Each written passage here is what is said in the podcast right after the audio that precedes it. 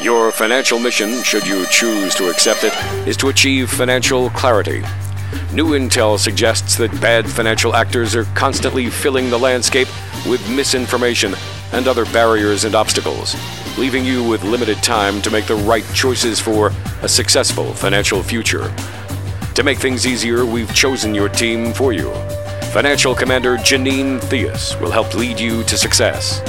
As always, should you avoid the excellent guidance you're about to receive, you'll be disavowed. Also, this message will self destruct in three seconds. Three, two, one.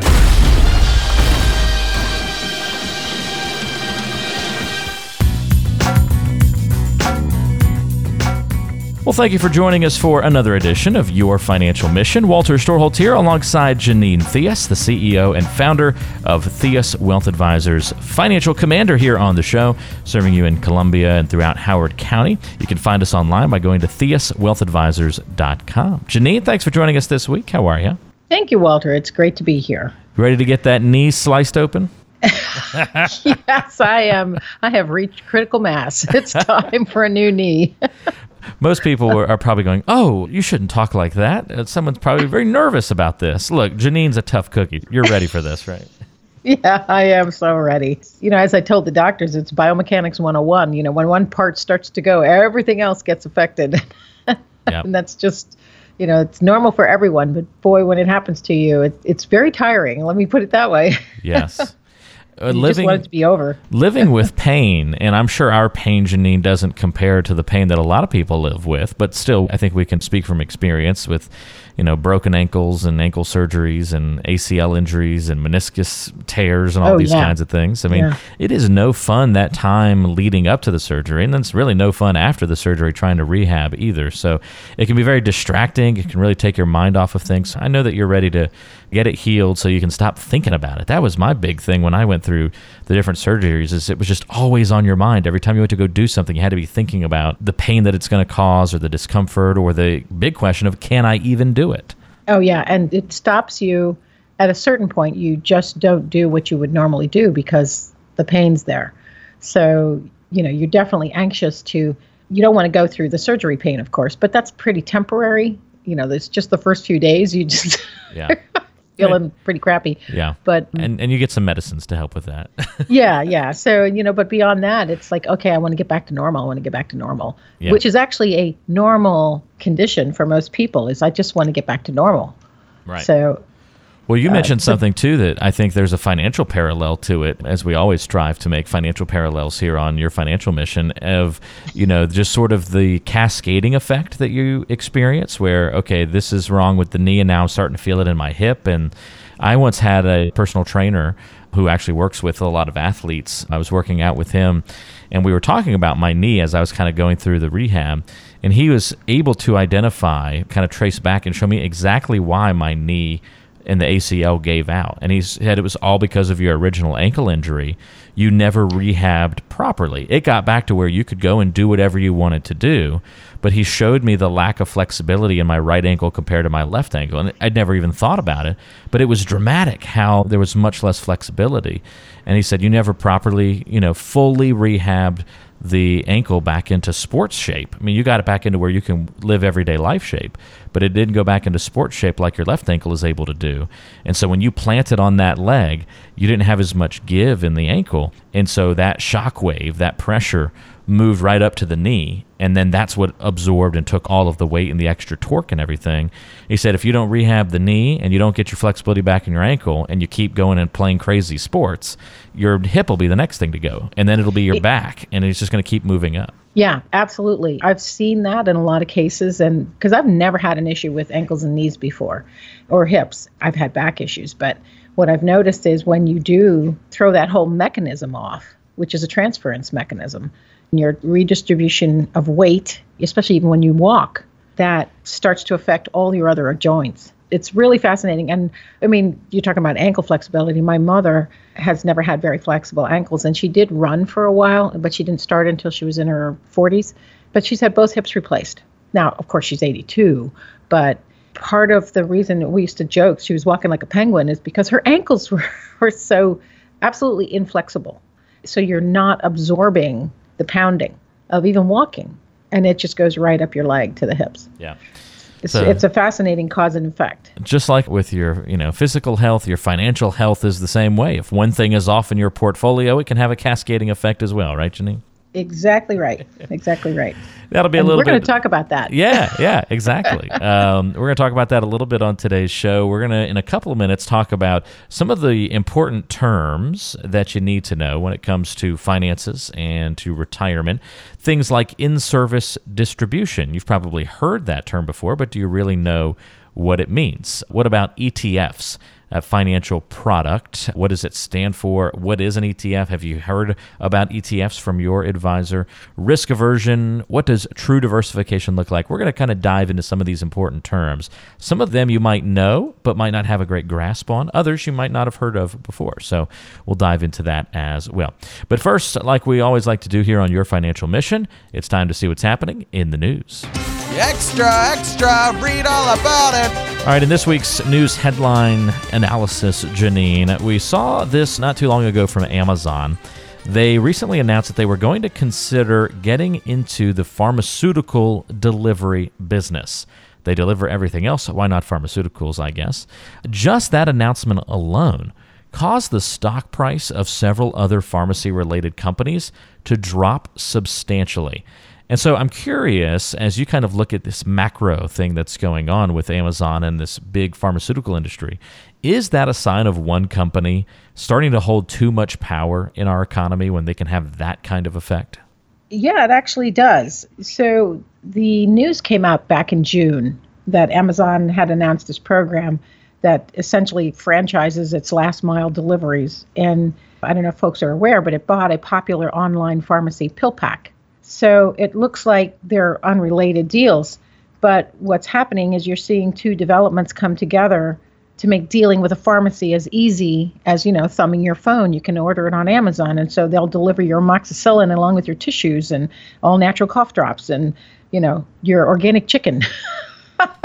so, you know, a lot of people, it's a pain to go pick up your drugs or whatever you need at the pharmacy. And so what's interesting is every time a company does this, and Amazon is a big dog, the other companies start to try to compete, but they're kind of behind the eight ball on it. So CVS took a step in this direction and they started next day home delivery of prescriptions, but they'll charge $4.99. And it might be a little too late because Amazon is going to charge you, you know, your Prime membership is $99 or 119 annually and they're offering the same day delivery service. So it's going to affect these other companies in that they're going to have to adjust to the new paradigm.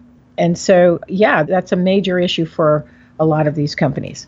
So they're, they're it sounds like the competition is a healthy thing for the consumer, but also it seems like there's this balance of healthy competition and you know the goodness of capitalism that that can bring in terms of advancement and kind of pushing the envelope, but also a little scary that one company holds that much power. It's always that balance to it's an interesting thing to watch. Well, and there's a couple of other things that you don't normally think about. There's a privacy issue because now Alexa is involved. You can tell Alexa if you have that smart speaker to remind you to take your medicine or refill your prescription. So Amazon now has access to sensitive health information. And so everybody's a little bit curious as how they're going to handle all that data. The other thing that's happening is its decision to essentially franchise that so called last mile delivery gives it an advantage over other competitors because what it's creating is a program under which anyone with $10,000 can launch a business delivering Amazon Prime packages. So they're just creating ways to get greater control over the last leg of the packaging trip.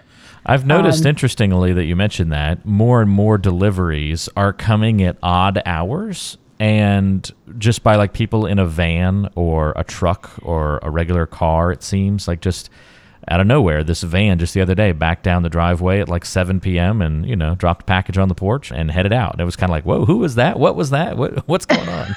oh, it's an Amazon well, package. And, you know that's a little bit scary because you don't know who these people are, and you know there's not a UPS on the truck or a FedEx on the truck, so you're wondering. And Amazon has exploded. Their huge IT infrastructure and supply chain and understanding of logistics and ability to quickly scale puts it in a unique position to fundamentally shake up the healthcare environment. And so people are getting very used to, you know, not just next day delivery, but same day delivery, which you can do with food. They're already doing that with food. Oh, yeah. And I mean, my daughter in Austin will just click, click, click, click. And if she can't get to the store, Amazon's delivering. If you order more than $25 worth, somebody's delivering your groceries to the door.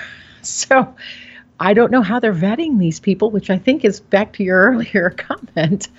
How do you know that the person delivering the goods is, is a good person? But yeah. yeah, I do think that healthcare is changing and healthcare delivery is changing.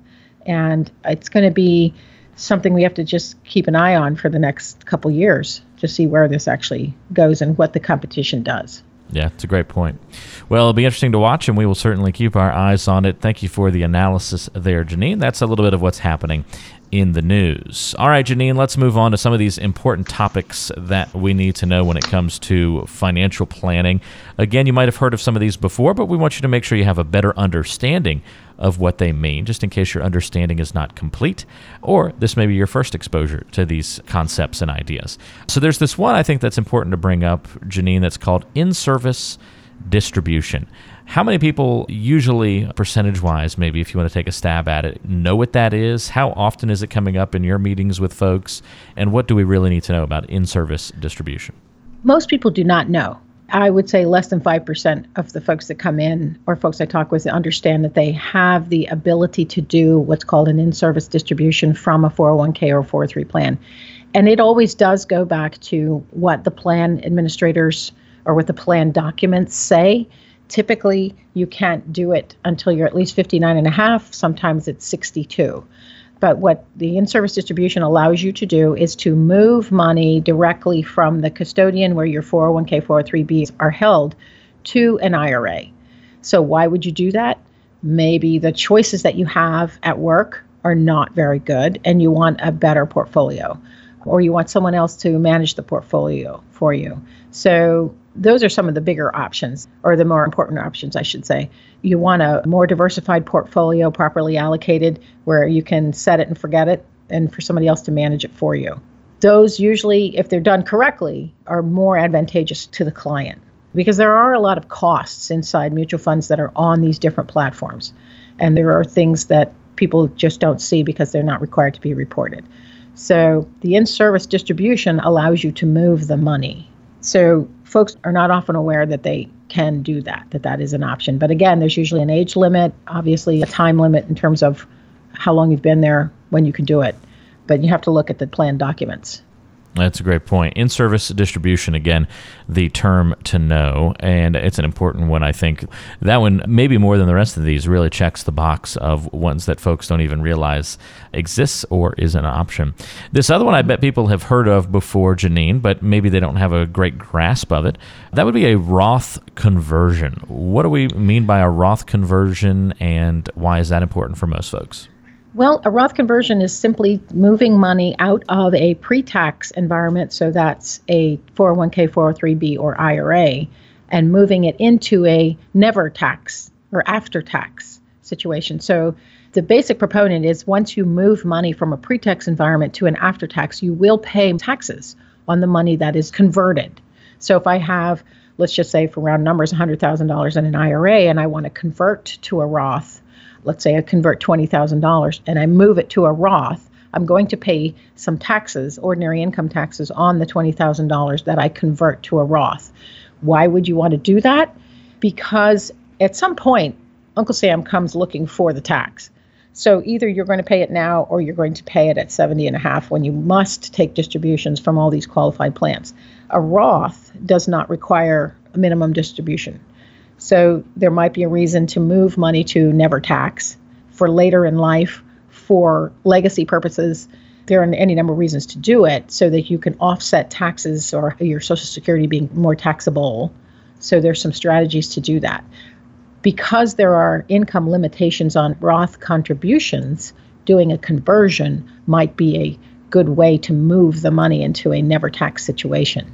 So that's essentially the Roth conversion. People just need to remember that they're going to pay taxes on the amount of money they convert over. For some people, it's going to make sense. For others, it might not. But that conversation about doing a Roth conversion should be one that happens with your financial advisor, right? Right, right. Because I just had this recently where someone they had an after-tax IRA, so we had to drill down to discover exactly what it is she thought she had and what the custodian said she had. Two different things. Because we were thinking, okay, we can do a Roth conversion of the after-tax IRA, but we couldn't do it because the custodian said, oh no, this is an IRA.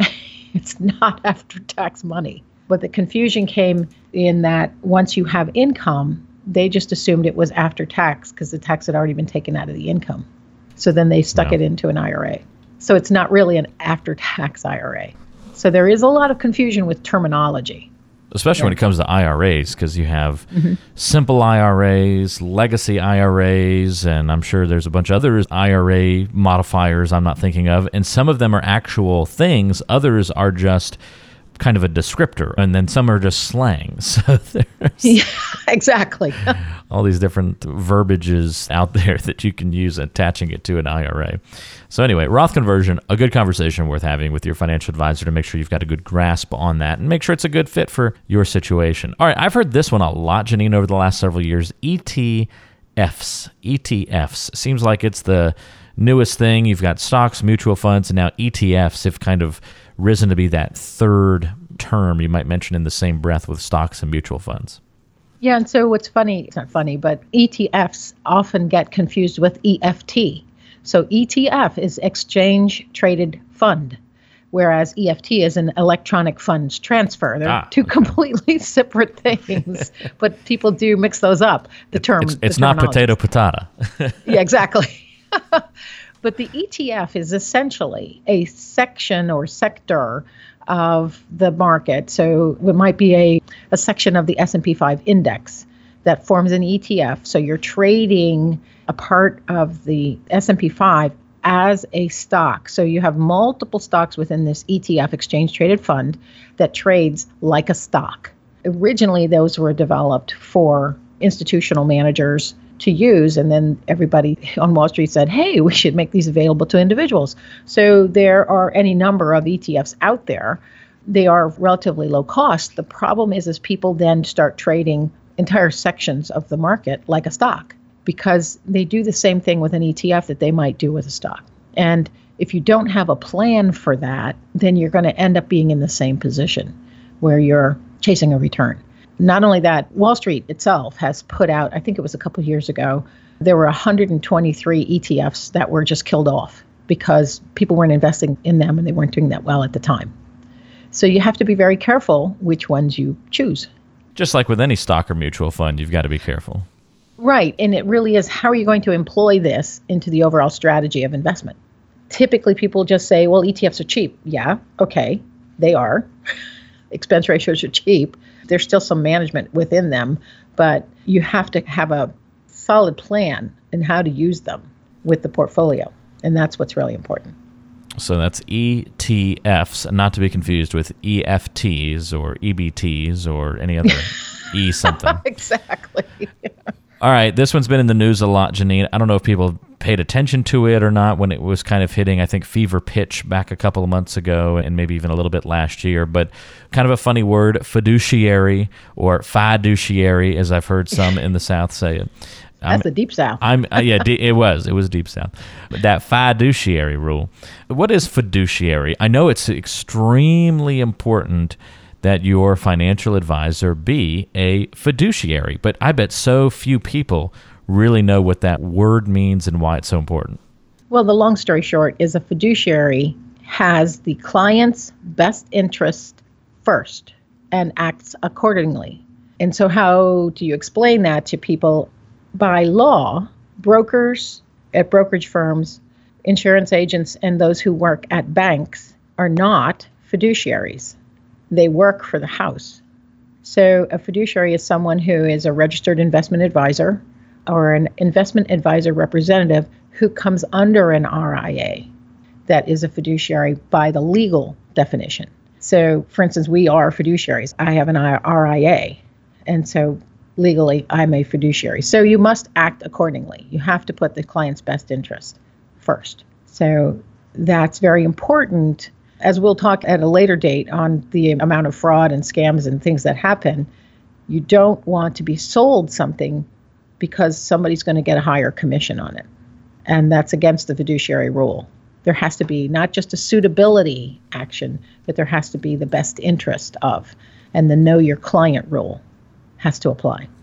So make sure that you have an advisor who's beholden to that standard of making sure that they're making decisions in your best interest. Now, that's not to blanketly say, Janine, that any advisor who doesn't have to abide by the fiduciary rule, they could still personally choose to do so. But That- to be on, exactly. to be on the safe side, work with somebody who they must. They have to make decisions that are in your best interest and not just it's good enough for you. You don't want to have to meet that standard. You want it to be higher than that.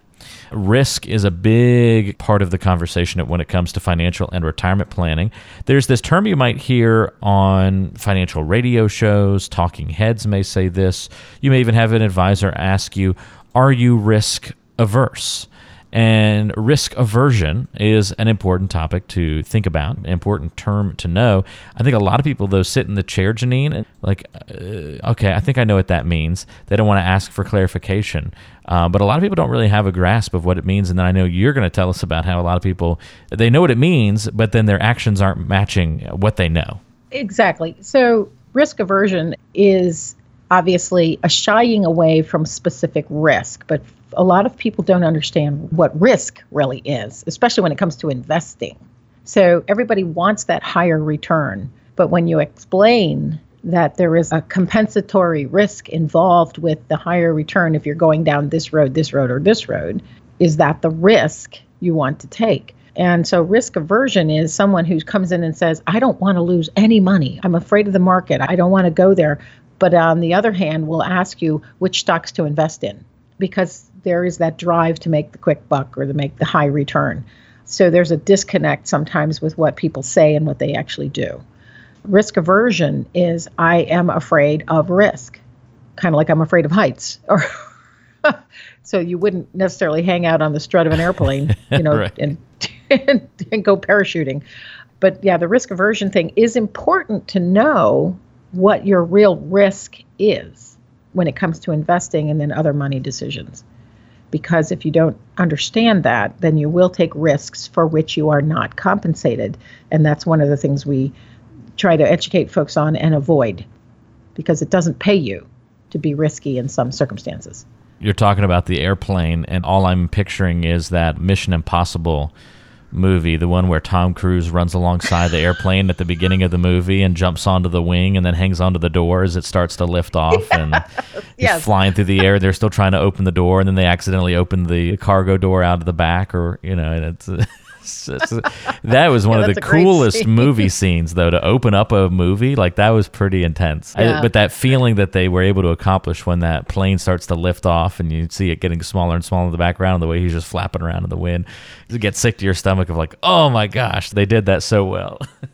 And you know, that's a great analogy because some people actually feel that way about the market because there's so many unknowns.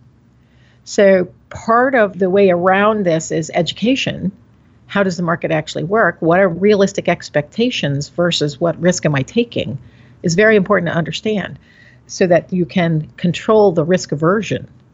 Because a complete risk aversion is I'm not going to put any money in the market, which means essentially if you live 30 years, you're going to go broke safely. There has to be an understanding of the risks. yeah.